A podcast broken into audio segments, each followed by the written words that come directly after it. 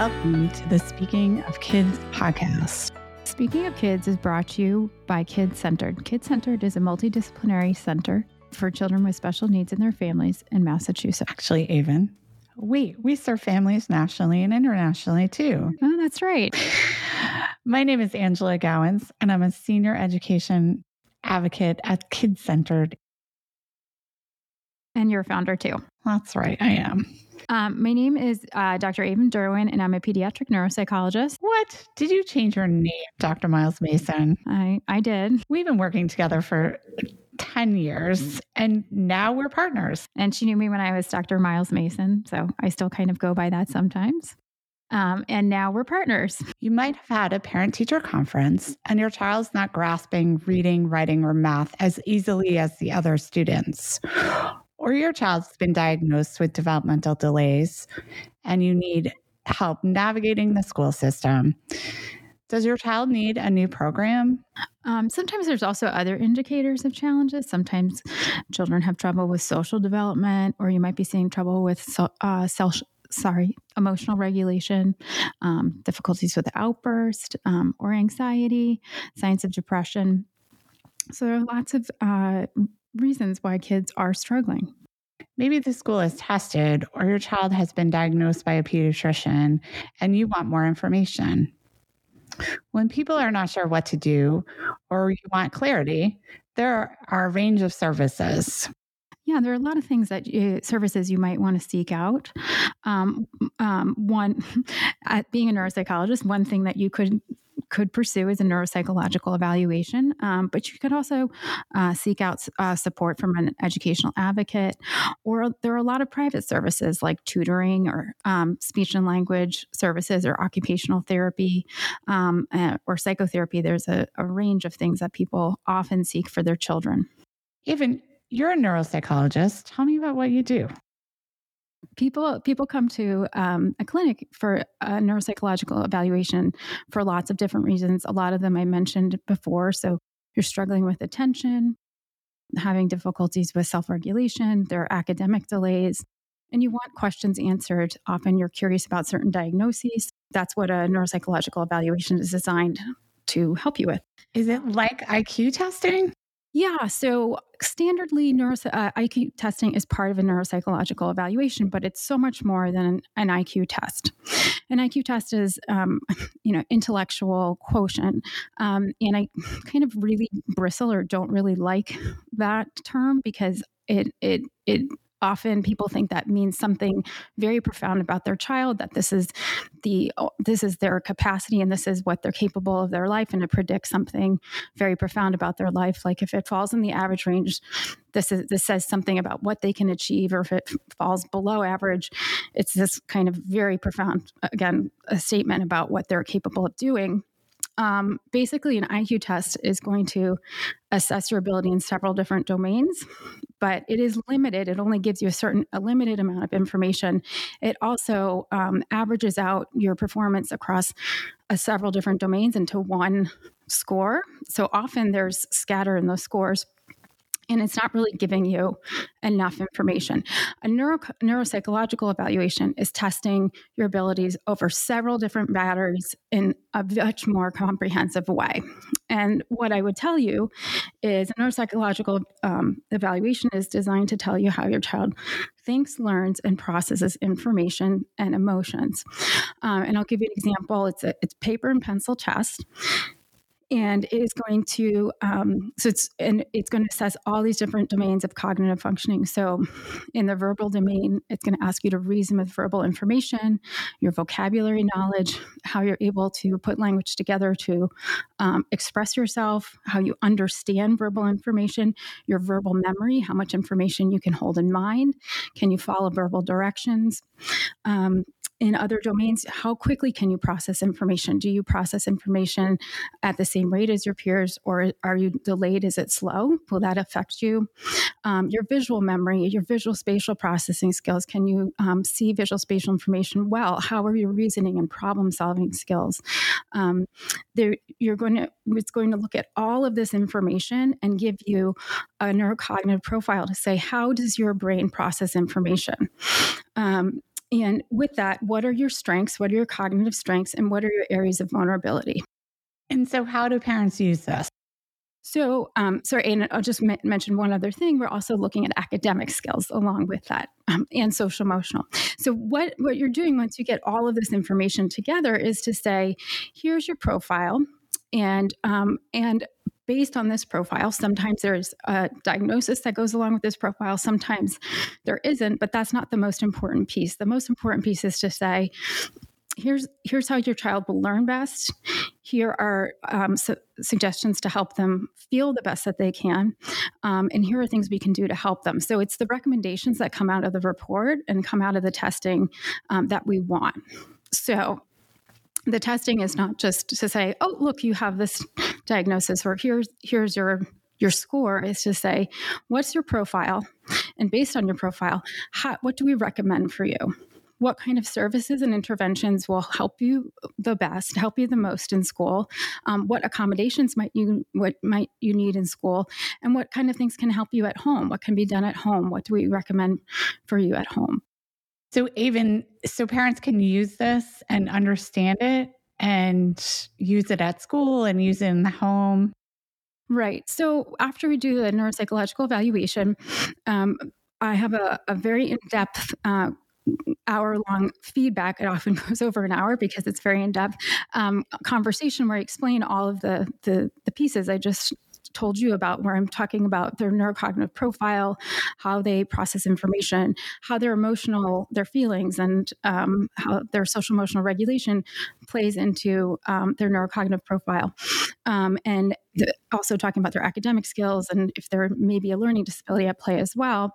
Um, so we discuss all of that information um, in any recommend any any and all the recommendations that come out of that profile. So we go over that information verbally.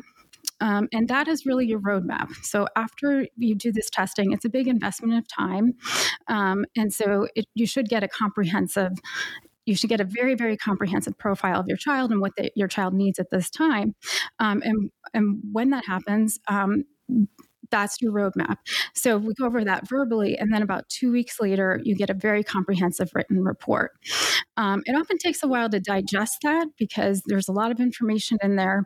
Um, and in the fe- feedback, we go over kind of the most important points. So, what are the most important take home points? What are the pieces that are the most important to proceed to to, um, to to um, pursue first right? What are the what are the the, the biggest important take home points and what are the the most important action items? And what can be what's for the future? What's what are the things to deal with in the future? That's a general process. That sounds like a lot. Yeah i think it, it's very it is a lot for families. Um, and i would say this and then talk to, talking to you angela because this is often we're, we're coordinating. It is often a big process for families it's a lot of information to process and it's also quite emotional because you're you're learning information that is often extremely helpful but can be emotional as well because it often involves a diagnosis or information about areas of vulnerability and you have to kind of act on that information and navigate a challenging system. So while i think it's a very beneficial process it's very beneficial for children it's also not quite it's not an easy road. So i would say that this might be a good segue for me to talk to you about what you do. I often give this report to the family and then the fa- uh, encourage the family to share this with the school. And sometimes I, I also suggest that they work with an advocate.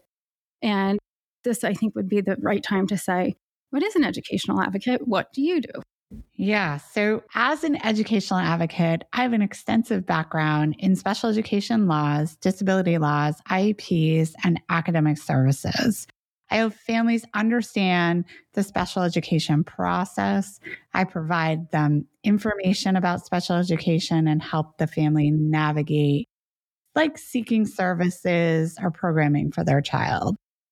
And I use your testing and your reports, the neuropsychological testing to, to help guide me in that process. It's to advocate for the child. Without your report, I don't have my roadmap to advocate for school services or outside of services. So it sounds like you work closely with schools to find appropriate supports with the family and schools to find appropriate support. And this can often be a process. It's not something overnight. It's something you have to kind of work work toward. But do you also work with parents in other ways to help guide them? Yeah, so I, I realized early on that families didn't just need me to help go to school meetings. They needed me to help guide them. I have three um, sons, two with disabilities, and the road is a different road than a typically developing kid. Um, it's often a lot bumpier. You don't know where to turn. There's not a lot of information out there for raising a child with special needs. So, I really, when I started my practice as an advocate, realized very quickly I needed other skill sets. Um, and I sought out training to become um, a uh, family coach to help families um, raise their ch- children. Like, what are your priorities? Okay, let's work through that. Um, so I went through this family coaching certification program to better understand how to coach families outside of the education realm. And then I quickly also realized the skill set was um, mediation. Not necessarily the formal mediation of sitting down and being a mediator, but really, how do you guide a conversation? How do you um, mediate and get your needs met? Um, so I did get my certification in Massachusetts as a mediator, and that helps me often negotiate with the school on behalf of the families for children's needs um, and get children what they want and it's simply it's just a way to listen and speak and understand that all of this helps me also guide families through outside services, extracurricular activities. I do a lot of emotional parenting support. I also have like a pretty ongoing relationship with a lot of my clients because this is just a different road in parenting. It's not one that's maybe your friend will understand or your coworker. It's one that's very unique. Your child is very unique, and I help guide them through the parenting process for their child. So, what I'm hearing you talk about is the emotional impact of having a child that has developmental differences.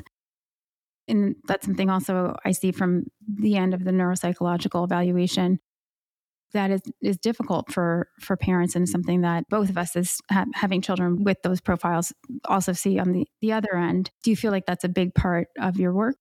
It's a huge part of my work. Um you know for example someone was called me just last week and we're talking about how to tell a sports coach about their child's learning challenges and how to make it to make that experience um, to accommodate that experience so that the that the kid gets the best experience they can have. So for instance this kiddo needed things kind of broken down language broken down. Clearly you go right you go over there you stand over there. Not all this other language. So if this parent was trying to i coach this parent through how to talk to the coach how to explain what the child needs and how to support their child through something that they really love, which was is football. So helping somebody that needs to to approach an activity differently access that activity. Mm-hmm. Um, and it sounds like that's not just in the classroom, um, but also in other enriching activities that we want all of our children to participate in. Yep. So, Angela, one other thing that we talk a lot about is when you're working with family, children, families with developmental differences, is we all want to fix the problem. We all want to make everything better. We want to do that for our own children. We want to do that for other people's children, but it doesn't quite work that way. Right. We talk a lot about, Eavan and I talk a lot about this of fixing versus thriving we can't fix the child. And I had this tough conversation with this family last year where they came to me and they said, okay, we've given our daughter all this ADHD medication to the point that she was pretty sedated.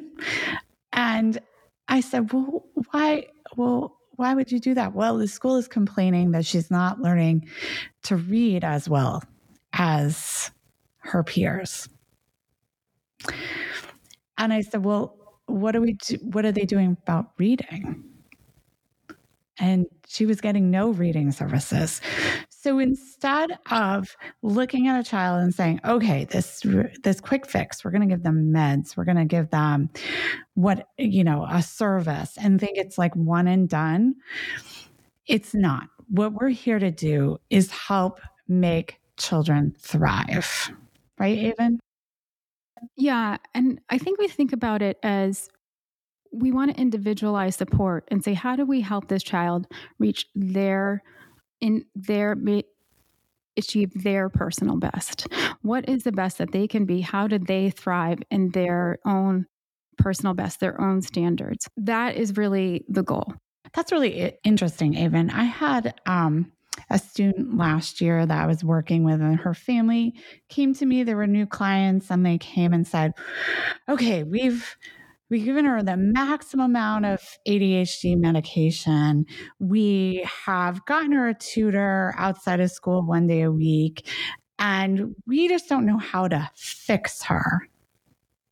And I paused and I was thinking, Oh, what are we what are we doing here? We're not fixing anything. There she nothing's wrong with her. She's not broken. And that's the way I think about all kids. They're not that there's no fix. We're here. You know, you and I, Eavan, we've talked about this a lot. We're here to help families understand that their child's on their own journey. And our job is to help you as families guide your child to their personal best. Mm-hmm. Yep, that's exactly right. I think also one of the things that's very hard for parents is when your child is struggling, you do feel like your child's broken because the system's kind of telling them that they're they're not meeting a standard they're in some way something feels like it's not working but it's true your child is not broken we need all sorts of brains right so your your child's brain works differently your child needs different things to thrive and and succeed and part of coming to a center like ours is to figure out well how does your child get what they need in order to thrive and to show their strengths and to be their happiest and to be at their best and that's kind of part of you know that's part of the the journey of life but it's also part of the journey of of navigating childhood and our school system so Eavan, Eavan and I came together. Uh, we worked separately prior to now, uh, and we recently decided, after a lot of conversations, that we wanted to support families and kids in a different model, a different way, with integrated services to embrace your child and wrap them around with our support that includes all different services a child may need over the course of their educational journey. Yeah. So we created a center. So your family has a team. So that would include a center that has neuropsychological testing, educational testing, progress monitoring for uh, academics, school observations, and educational advocates. So allows us to follow you over time and see your child in their development. One of the things that we have to remember is that if if a provider works with your child once, um, that's a snapshot in time and children are constantly growing. If you've ever like woken up one morning and been like, "Oh my gosh, I think my child grew two two inches last night," every morning to me, they look totally different today. My kid, my youngest kid, is six three. Yeah. so, um, so part of it is recognizing that children are growing so fast and their needs are changing, and and they are changing so much that having a team that is dynamically working with you and following you in the moment to say, are you is your child getting what they need are their needs being met to help their development and have them reach their helping them reach their personal best and growing is that adjusting to their needs because their needs are going to change too so we have this sort of bouquet of services to help you with this. And help us too. Yeah. Collaborate together for your family. It's a model that is very unique where you can come to us and we're going to collaborate to figure out what your needs are. We will also work, go ahead, with outside providers, right? Eavan yeah. Um, so sometimes what happens is someone's already had an excellent neuropsychological evaluation. Yeah. So I don't need to evaluate them, but they do need an advocate or they need some ongoing progress monitoring or some some service or a school observation. We're we're happy to collaborate with other providers and build those professional relationships with there are excellent providers in this in the Massachusetts area. So we're happy to to work with them and build those relationships because we're we're just really trying to service children and, and help their development. That's our goal. Yeah. The other thing is that is there's a lot of flexibility in how the model can work because if your child's in a good spot, his or her their services are working appropriately and they're where they're accessing well, you might not need to see us for a while. That's what I say to parents. Call me when you need me. And and sometimes it's a year. And then I'm like, oh yeah, come on in. Let's talk. What's going on? Yeah. Yeah. So so sometimes you, you're able to get a well-deserved break from seeing a bunch of providers. So the, the service can be used flexibly when when things aren't going well and when you need more support or you need more information. Yep, and you need to get things working on track and then and then if things are going well, it's not a service that you need to use all the time. Oh, Eavan, we could go on all day, but it's time for lunch. And I'm hungry. Listeners, please visit our website, kidscentered.net. That's kidscentered.net. And look out for our next podcast, wherever you get your podcasts. Some of the upcoming podcasts are about language based programming, IEPs, and back to school because it's that time of year. And don't forget to subscribe for our latest podcasting. It'll be a great way to learn more about all the ways your child's educational journey can be supported and a great way to meet the rest of the Kids Centered educational team.